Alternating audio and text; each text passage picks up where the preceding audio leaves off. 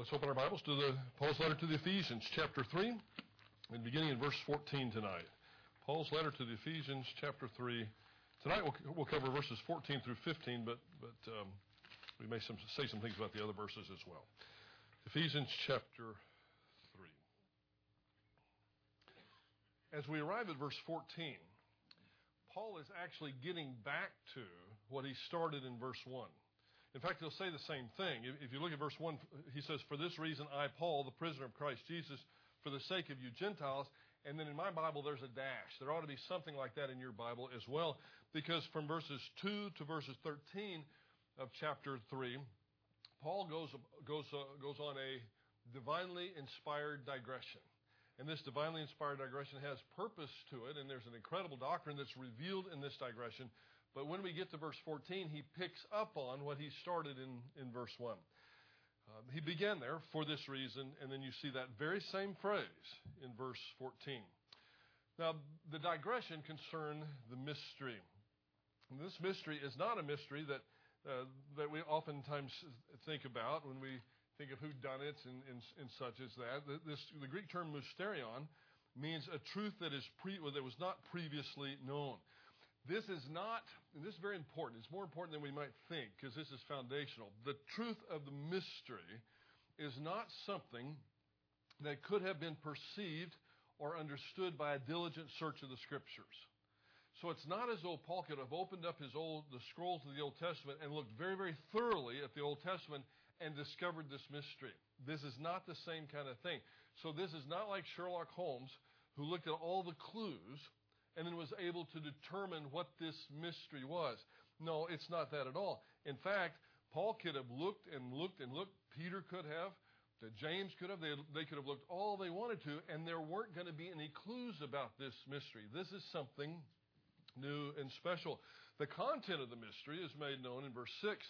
But the thing that I want to stress before we get any further is that this mystery mentioned in Ephesians was hidden in God in ages past. Now, God knew it, but it was like it's a blank slate to the apostles as they're looking in this direction before it was made known to them by divine revelation. So a diligent search of the Old Testament or even an exercise of reason, for example, none of those would have revealed this mystery. It was revealed by direct divine disclosure.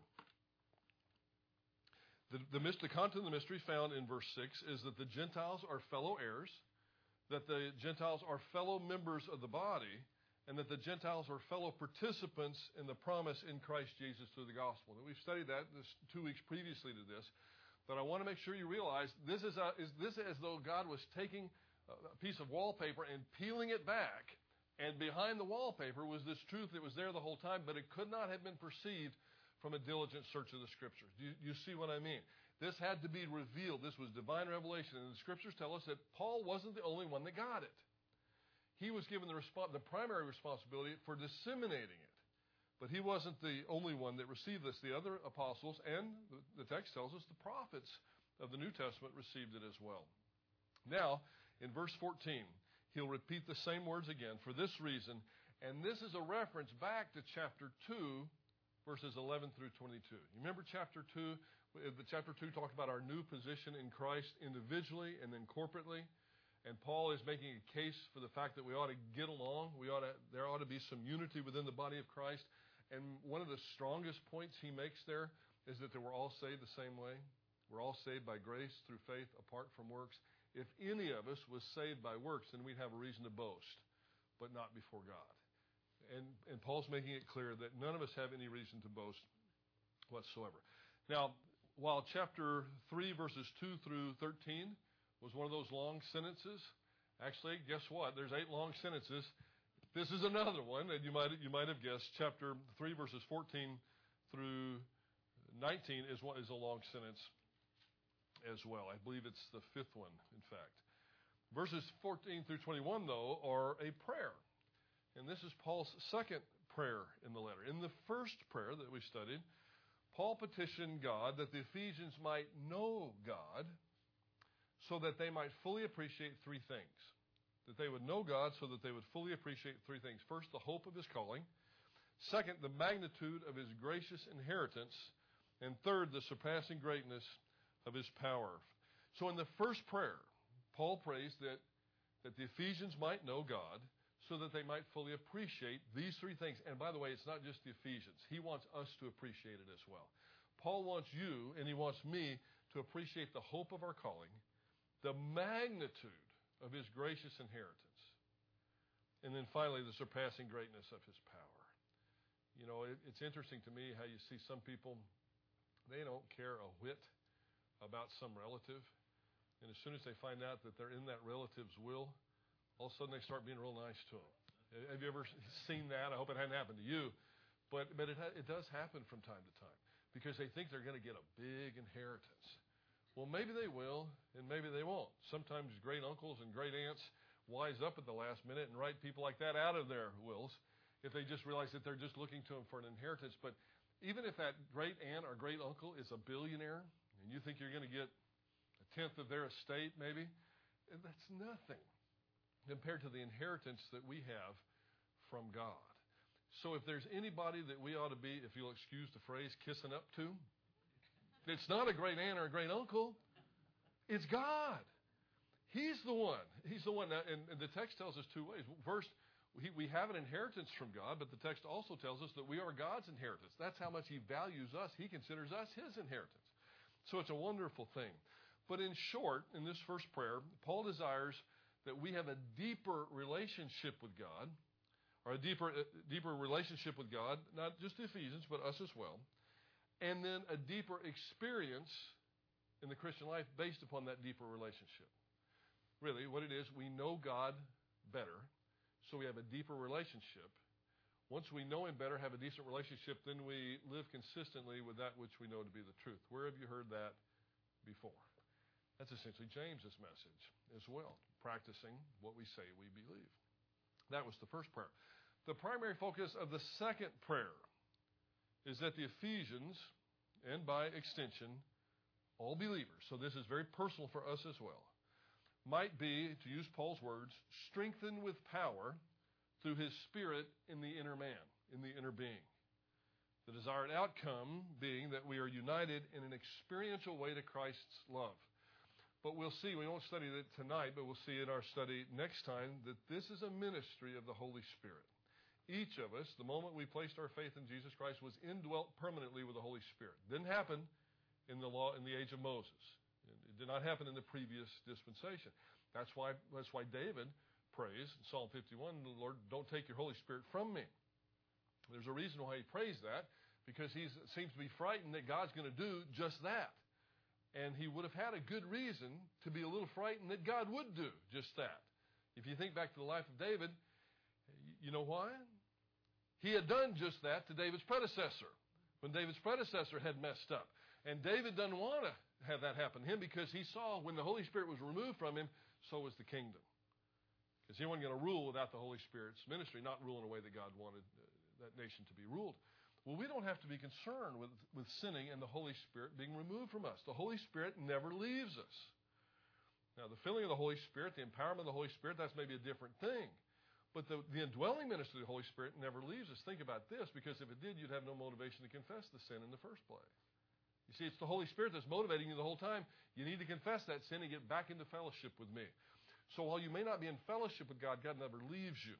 We may walk out of the relationship, but God never goes anywhere. He stays right there. So the primary focus of this second prayer is that we might be strengthened with power through his Spirit in the inner man. In Paul's letter to the Galatians, he speaks about the fruit of the Spirit as opposed to the deeds of the flesh. The fruit of the Spirit in the singular, and then there's many things that are listed after that, but the primary fruit of the Spirit from which everything else flows is love. Exactly. And so the message is going to be similar here. The desired outcome is that we would be united in an experiential way in Christ's love. Now see, he still hasn't changed the overarching direction of this letter. He's still writing this letter so that we might have unity. Not just in the church universal, although that's certainly true, but in local churches as well. This local church. Now, in my view, Paul is speaking in terms of his message, to all believers everywhere. But the application certainly is to the local church as well. So I say that so that you'll understand Paul's not just saying, he's not praying this so that believers at Pine Valley would get along with one another quite well, thank you very much, but despise believers that go to other churches. See, that's not the point. This is an overarching thing, because it wasn't just believers at Pine Valley that were saved by grace through faith. You see, it's not just believers at Pine Valley that have a common inheritance, that are part of the same body. Why don't you turn that back on? That are part of the same body. It's believers everywhere. Now, granted, it's hard sometimes to fellowship with believers that are not walking in fellowship with God or with you, and especially in terms of a doctrinal way. Jesus, in fact, said that he wanted us to be one as he and the Father one, but sanctified in the truth. So it's a difficult challenge sometimes, but the idea that Paul is preaching is that all the church, with a capital C, would be able to realize that we're all going to heaven, and we're all going to heaven for the same reason, and it's not because we're great. It's because God loved us. And that sounds almost like a bit of a model and kind of an idea. In fact, sometimes Christians, I think, take certain ideas and they so misapply them, or they apply them in such a silly way sometimes that the rest of us stay away from it. Well, we don't want to stay away from love, because some Christians have gone around saying, oh, I love Jesus, I love Jesus, I love Jesus, and you know good and well they don't. I know there's some silliness in Christianity today, but that doesn't mean we avoid the reality that is being discarded in the middle of that silliness. Now, this prayer is going to be divided into three parts. First, Paul will express the respect that is due to God. When he prays, he understands to whom he is speaking. And this is, in my view, huge. This may be one of the things that is hindering your prayer life, and you may not even know it. Because the one to whom we're praying is the sovereign God of the universe. And every time we open up our thoughts or our mouth, we need to realize, especially in public prayer, we are not praying to the people that are in the room. We're praying to God, the very sovereign God of the universe. And when we kneel by our bed or sit in our chair at our desk and we say in our minds, our Father, we need to realize to whom we are speaking. So Paul is going to express the respect that is due to God, and we'll see how he does that. And that's verses 14 through 15, our topic for tonight. Second, there will be the petition specifically expressed in verses 16 through 19. That'll be our topic next week. And then finally, there is an incredible doxology, and I would say so incredible, it's worth memorizing. If you're inclined to memorize a scripture, to write it on a note card, don't read it in your car. That's just as bad as texting. But keep it with you in your pocket and read it as often as you can. This certainly, verses 20 through 21, are an incredible doxology in which God is praised. So you see how this is going to work. First, he recognizes to whom he is speaking. Second, he makes the petition. And then lastly, he praises the God to whom he has made the petition. You see? Now, this is not a prescribed way of prayer. Paul is not saying this is what you have to pray, but we could learn a little something from it. You know, Jesus' disciples one time said, hey, Lord, would you please teach us how to pray? We can kind of listen in on how the Apostle Paul prays, and it could certainly be beneficial to us. So the first aspect of this in verses 14 and 15, respect is given to God. The verses read this way. In fact, what I'd like to do is read the entirety of the prayer so that we get the flavor of the whole prayer first, and then we'll come back and look at verses 14 and 15 in a little bit more detail tonight. For this reason, again, he's picking up what he started in verse 1. For this reason, I bow my knees before the Father, from whom every family in heaven and on earth derives its name, that he would grant you, according to the riches of his glory, to be strengthened with power through his Spirit in the inner man. We mentioned that phrase a moment ago. Verse 17, so that Christ may dwell in your hearts through faith, and that you, being rooted and grounded in love, may be able to comprehend with all the saints what is the breadth and length and height and depth, and to know the love of Christ which surpasses knowledge, that you may be filled up to all the fullness of God. Now, those verses are just jammed, packed with incredible theology, and we're going to have to unpack those in a way that's fair to this text. We certainly don't want to cover that in a rapid way so that we miss the point. But you see words like strengthened, words like spirit, words like love. And then finally this phrase at the end, filled up to all the fullness of God. Then in verses 20 and 21, this doxology. Now to him who is able to do exceedingly abundantly beyond all that we ask or think, according to the power that works within us, to him be the glory in the church and in Christ Jesus to all generations forever and ever. Amen. That's worth, I think, memorizing. Now Paul's bowing the knees before his Father. This posture of bending one's knee in prayer is one of several postures for praying that are seen in scriptures. We see standing, kneeling, laying prostrate on the ground. The various positions of individuals praying, though, are descriptions. They're not prescriptions. Paul's not saying here, if you want your prayer to be heard, you need to bow your knee. They're descriptions, though. In John chapter 17, presumably standing, and this was the prayer that Jesus made ending the upper room discourse or on the way to the Garden of Gethsemane. Presumably standing, Jesus, the text says, Jesus lifted his eyes toward heaven, and then he began to pray. In the Garden of Gethsemane, though, just a short time later, the text tells us that Jesus knelt down to pray.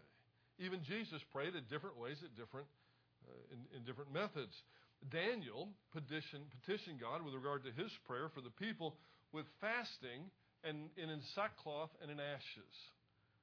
C.S. Lewis was said to have had as part of his nightly routine, he would put on his night clothes, he would kneel by his bed, he said his prayers on his knees, and then he got under the covers and went to sleep. That was his nightly routine. Believers throughout the ages have assumed various positions in prayer, various postures in prayer, and there does seem to be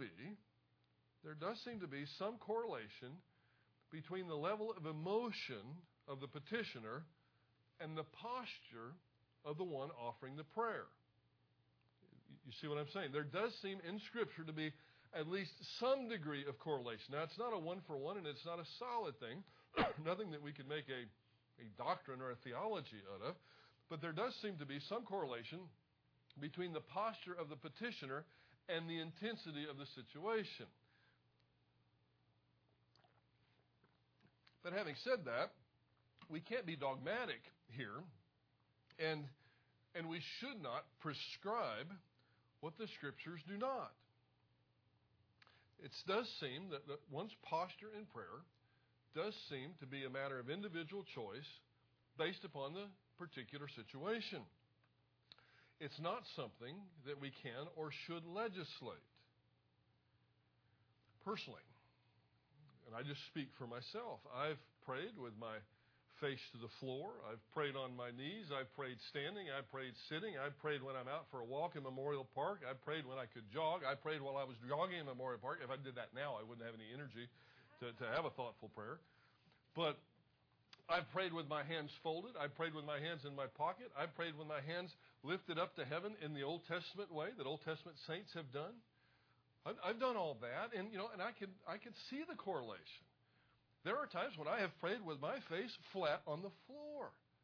Now, those kind of prayers were when I was in great stress, and the intensity was of such a nature that it almost drove me to my face. There's time when I prayed on my knees. Most of the time when I pray, I'm sitting at my desk or in a chair or driving down the road. It's probably a good thing to pray when you're driving down the road, especially for safety, especially if you're over here at Telephone and Broad. People don't pay attention to that light as much as they should. But the point I'm trying to make is that one's physical position in prayer may reflect a degree of intensity. It may reflect a state of mind. But once again, we need to be careful and to not slip over into legalism when we call someone else to pray. You see my point? You may say, well, listen, I pray on my knees every night before I go to bed. If you don't do that, then you're not the Christian you should be. Well, we don't know that. Some families pray holding hands around the table. Others don't. I don't really believe it reflects a level of spirituality. It reflects a level of taste for that family. And when it holds hands, perhaps sometimes that reflects a unity, a bond in Christianity. But it doesn't mean that we should impose that. You see what I'm saying? We don't want to impose something that the Scriptures do not.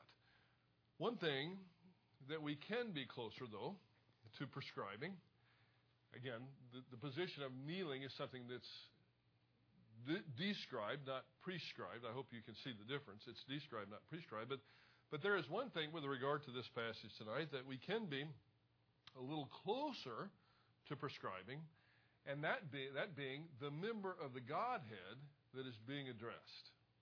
Now, and even here, I'm not going to be finely dogmatic about it, but I think we can be a lot closer to prescribing this than we can the position that is in prayer. By the way, I think by Paul bowing the knee to the Father, this is an intense prayer for him. This is a serious prayer. He's taken time. He's probably gone off somewhere else where he's by himself, and he has bowed the knee to the Father. So I think Paul is intense as he's praying for these people. You know, sometimes it's hard for us to really understand it, but Paul gives a list in one of his letters to the Corinthians. Remember that? He gives a list of all the troubles that he went through. All the pains and all the beatings and all the sleepless nights and the hardships. And then at the end of that list, he says something like this. He says, and on top of that, there's the daily care for all the churches. And I think that's what Paul is doing here. He really cares about these Philippian believers. I mean, these Ephesian believers. He cares about the Philippians too. But he really cares about these people. And so I think that's reflected in his posture. But now when he gets to who he's praying to, though, I think we're closer to a prescription here, not just a description. We're a lot closer to a prescription. With the exception of Jesus' statement to the disciples in the upper room, if you ask me anything in my name, I will do it.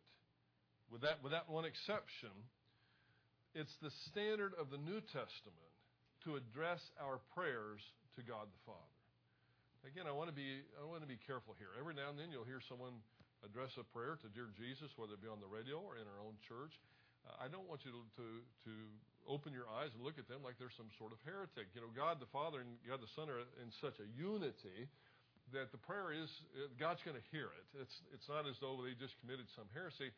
However, it does seem, with that one exception, and I do think that one exception in the upper room discourse, there are some reasons why Christ made that exception to the disciples that he was speaking to about a very specific thing that he was speaking to them about. But aside from that, it's the standard in the New Testament to address our prayers to the Father.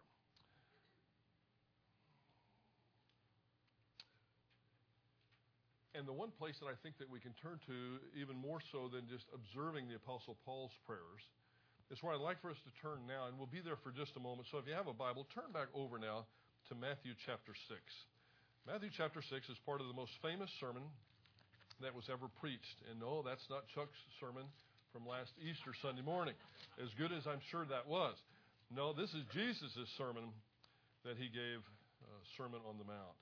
In Matthew chapter 6, we find as part of this broader Sermon on the Mount what is often referred to as the Lord's Prayer. Now, in this portion of the Sermon on the Mount, Jesus is contrasting the hypocritical and, if I could say, the mechanical and maybe even the legalistic modes of prayer that the Pharisees were offering. He's contrasting that with what God considers acceptable in prayer. Just to set the tone here. He's contrasting the way the Pharisees did it in their mechanical and legalistic way to the way that God finds acceptable. In verses 5 and 6, let me start there. And Jesus is speaking to his disciples, actually speaking to a broader audience, but here it seems as though he's narrowed in a bit. And when you pray, you're not to be as the hypocrites. It's interesting here, Jesus is assuming they're going to pray. He's not commanding them to pray. He's assuming they're going to. It's a normal part of our spiritual life, and it's one way I think that we can gauge the health of our spiritual lives. You know, there's a lot of ways we want to say, well, how am I doing? One of the ways that we can test ourselves, and only you would know, and this is not really between husbands and wives, it's not between pastor and congregation, this is just between you and the Lord. Only you know, but how intense really has your prayer life been lately? Don't shake your head up and down or anything else, just think about it between you and your Father, and that's one of the ways that you may engage the level of fellowship you're really having with God. I know this is an old illustration, but I think it still rings true. Do you remember when you first met the person that you ended up marrying? And perhaps you'd known them for a week or two. You just couldn't wait to talk to them. If they were to send you a little note in the mail and you saw that, and you had a whole bunch of other things there too. You threw everything else aside and you ripped open that one real quick. I want to see exactly what they say. You parsed every word, didn't you? I mean, I certainly did. And when I started dating the lady who would later become my wife, I couldn't wait to get off in the evenings and run to church and see her. I wanted to go to church too. But I went to church to see her because we would stay there in that parking lot afterwards, and we would just talk until this big tall guy named Doug would come and run us off. He said, "I've got to lock these things now. Y'all are going to have to go somewhere else." Because I just couldn't wait to talk to her. And it seems as though she was having the same attitude toward me, because I was falling more deeply in love with her. Now, sometimes as time goes on, that kind of fades away. I don't know why it does, but it should get even more intense. And then husbands and wives look at each other and say, "You know, we're not communicating as we should." And then if it's a healthy marriage, then you start that communication back up again.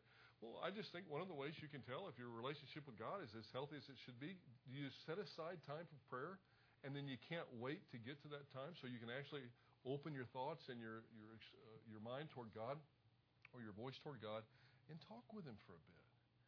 You are His child. You're the child of the Creator of the universe.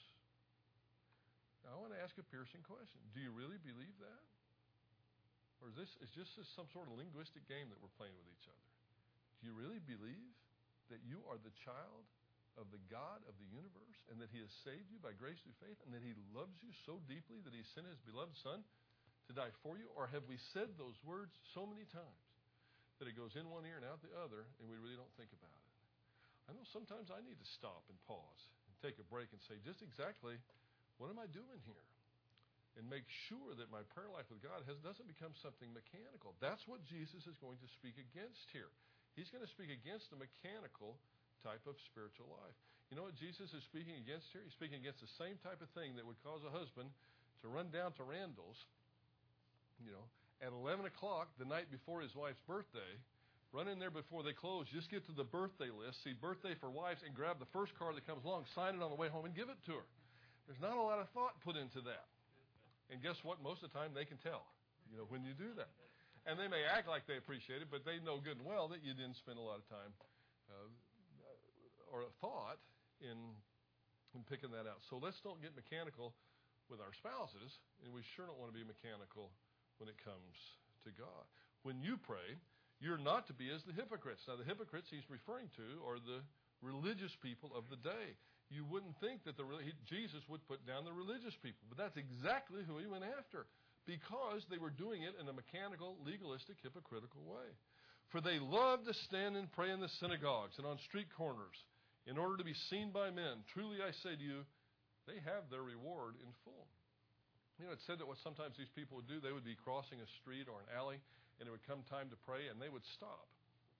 Middle of the street, they would lift up their arms toward heaven, and they would begin to pray, and then everybody was in that street would have to go around them, because they couldn't go to the other side of the street and kind of go off to the side and pray. They had to do it in front of everybody, so when people walked by, they said, "Oh, look at that guy.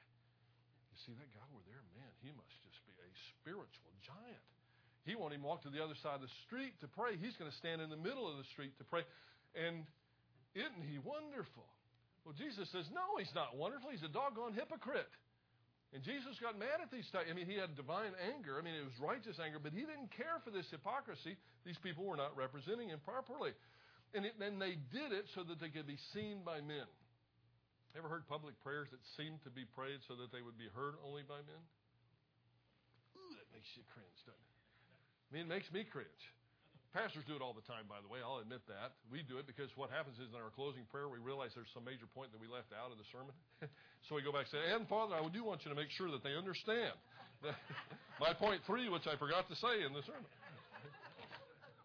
That's a little pastoral secret. Don't tell anybody that. But we all do it from time to time. But our prayers should be directed toward God, not so that other people think we're eloquent or just a wonderful spiritual giant. And the people who give the best public prayers, you can tell they're praying to God. And they couldn't fake that in a million years. They're comfortable praying to God. Now, I don't want you to be intimidated to pray out loud. You don't. As a matter of fact, that's the last thing I want you to be.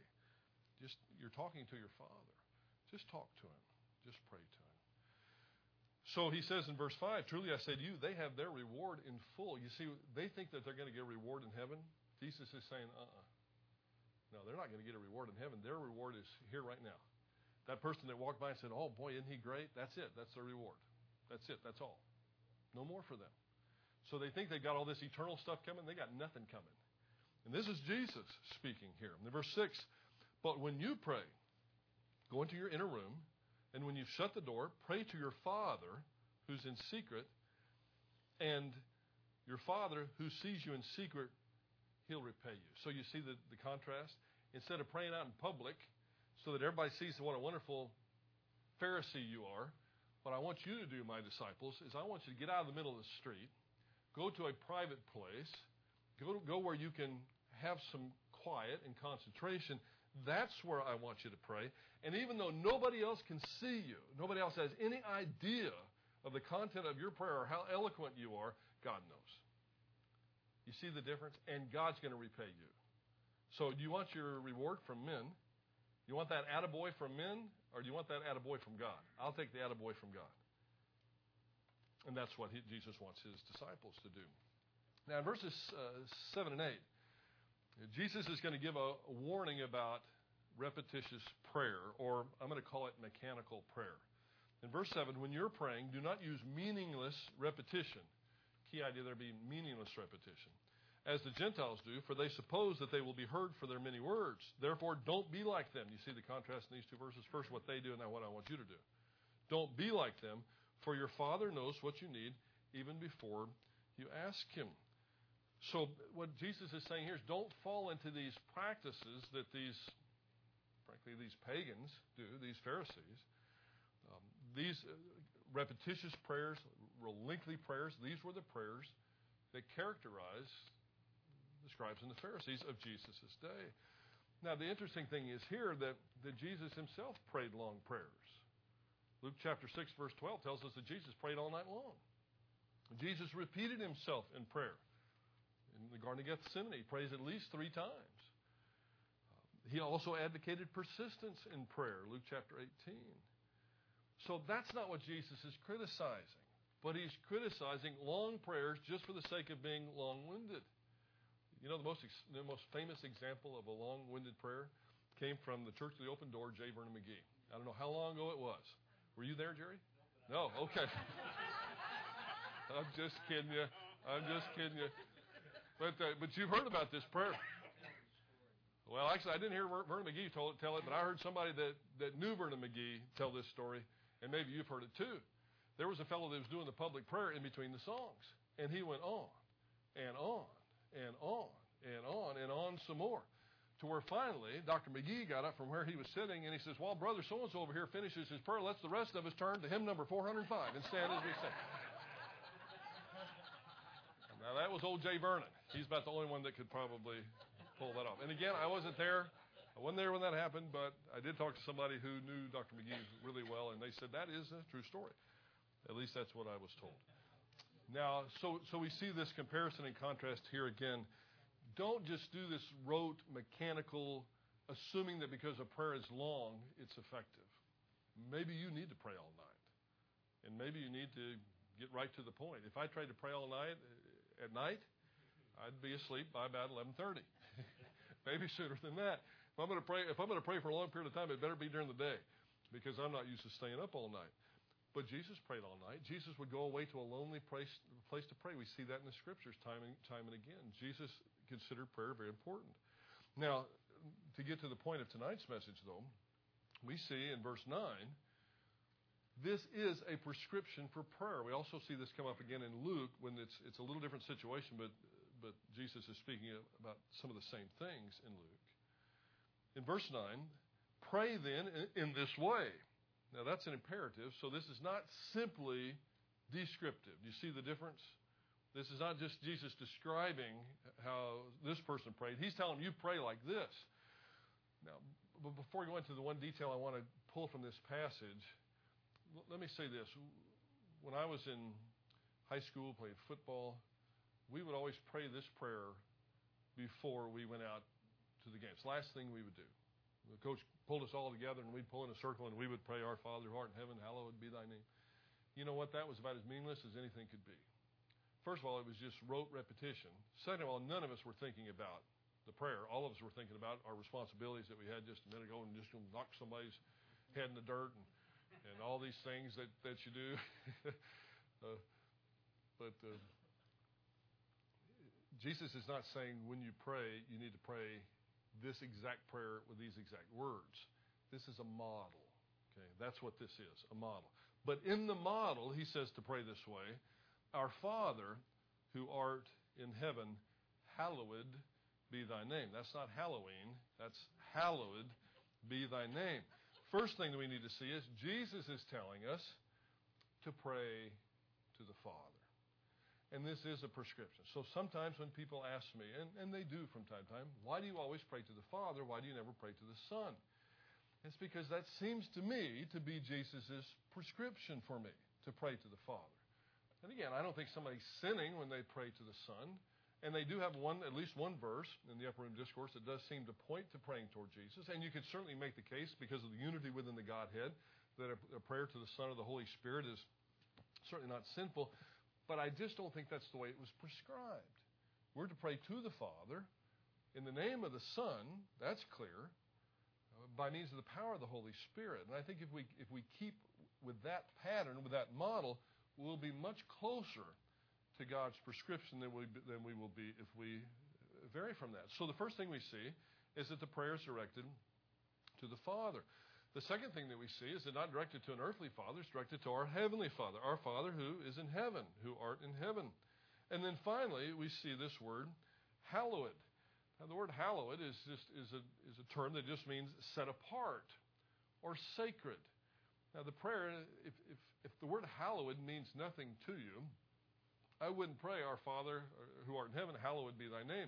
I would pray something like this, My heavenly Father, you are above everyone in this universe. My Father, the majestic creator of the universe. What's this is of the universe? My Father, my loving, kind, wonderful Father, full of hesed. You know, whatever it takes for you to understand that you're speaking to someone special, extremely special. And I think this may be one of the lost things in our prayers that is hurting our prayer life. We're forgetting to whom we're speaking. So sometimes it helps to remind ourselves to whom we're addressing this prayer. This is the creator of the universe, the sovereign God of the universe, a person whose name is set apart. Now that doesn't mean that the name Father is set apart. This doesn't mean that you fill in your own name, set apart. In this time, the term name referred to the entirety of the person. Hallowed be thy name, set apart be your name. You are, as a person, you are so unique, I don't hardly even have words for you. Now, you're not going to say that every time. A plane crashed in Libya earlier today. I'm sure the people, if there were believers on the plane that were going down, if it happened fast enough, they may have only had time to say, Father, help me. Or they may not even have time to say, Father. They may have just said, help me, Lord. Anything like that. But there are times when you do have time. When it's not one of those kind of prayers, when in the middle of the intersection you just see the flash of light come in, knowing that a car is fixing to hit you. But this is a model prayer where Jesus wants us to recognize to whom we are speaking. And that's the significance here. Our Father who art in heaven, hallowed be thy name, or your person. The more you know about God, the more you know about his person, then perhaps the more creative your addresses to God may be. And again, I'm talking about your own private prayers, not necessarily how you address God in public, although that's certainly a factor as well. So with that in mind, we don't have time to cover the entirety of our Lord's Prayer. You've heard it before, but I wanted to show you in our Lord's Prayer where he does give what I believe is a prescription, not simply a description. He addresses that prayer to the Father. So it's a good idea for us to do the same. Now turn back over to Paul's letter to the Ephesians, as in the few minutes that we have left, let's look and see again how Paul references this. In Ephesians chapter 3, Paul says, For this reason I bow my knees before the Father. So we see Paul is in a position of some intensity and some thoughtfulness, recognizing from this to whom he is speaking. So Paul says, I bow my knees before the Father. Now, some manuscripts add here the Father of our Lord Jesus Christ. That's why if you have a New King James with you, those words will be added here. And there is significant debate as to whether or not the phrase of our Lord Jesus Christ is the original reading. But the bottom line is, I hope you'll see, whether Paul said, I bow my knees before the Father, or I bow my knees before the Father of our Lord Jesus Christ, the meaning doesn't change. You see that? There's not one iota of theological difference there. And so sometimes when skeptics like to say there are these 200,000, 250,000, 300,000 or more, I'm not sure, variants in the New Testament, you say, you guys can't even get it right. Well, these are the types of variants that we're speaking about in most cases. I don't know of anyone that really changes theology at all, and this doesn't either. That's the only reason I bring it up. And if you have a New King James, you may wonder why that extra phrase is in there. Theologians are actually split. Bruce Metzger, the textual critic, believes that the New American Standard and NIV have the correct reading here. Harold Honer, a textual critic of some import himself, believed that the words of our Lord Jesus Christ should be in there, but all of them recognize that it doesn't change the meaning. I hope you see that. Now, so for this reason, I bow my knees before the Father, from whom every family in heaven and on earth derives its name. This last phrase reminds us of God's sovereignty. When I had my children, my wife and I, Cindy and I, got together and we decided on what the names for the children would be. If the next door neighbor would have come by and say, hey, listen, I want you to name that boy Daniel, I would probably wonder why in the world that fellow would think that he would have a right to name my child, because, you see, it's my child. You see, God has naming rights on all of his creation because it's his creation. So what Paul is recognizing here, before he ever goes into the petition of the prayer itself, he's recognizing to whom he's speaking, and he's also recognizing the sovereignty of the one that he's speaking to. So this last phrase in verse 15 reminds us of the sovereignty of God, because when one creates, one has naming rights. Remember all the way back in the book of Genesis? God created, and then he delegated the naming rights to Adam. But it didn't mean Adam created. Those were delegated rights. Well, God is the one who is the creator of every family on heaven and on earth. Meaning here that it's not just human beings, but it's angelic beings as well. God is the creator of everything. God created everything outside of himself. Sometimes you'll hear a pantheist, not a theist, but a pantheist say that God is in the energy particles of the universe. Well, no. God sure, in one sense, because of his immanence, he's all present, but he also exists in a transcendent way. That's what Christians mean when we talk about the transcendence of God. He exists outside of his creation as well. So he's created everything on heaven and on earth, and that's where we get our name. So here we see, in these first two verses, Paul's prayer is respectfully submitted to the sovereign creator of the universe, who is our heavenly Father. Well, more on this next time as we go into the petition itself.